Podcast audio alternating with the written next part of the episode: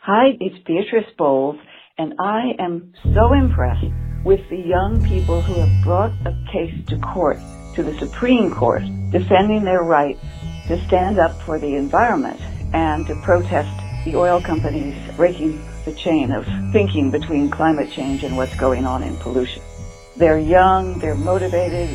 The youngest is 11. They've gone all the way to the Supreme Court.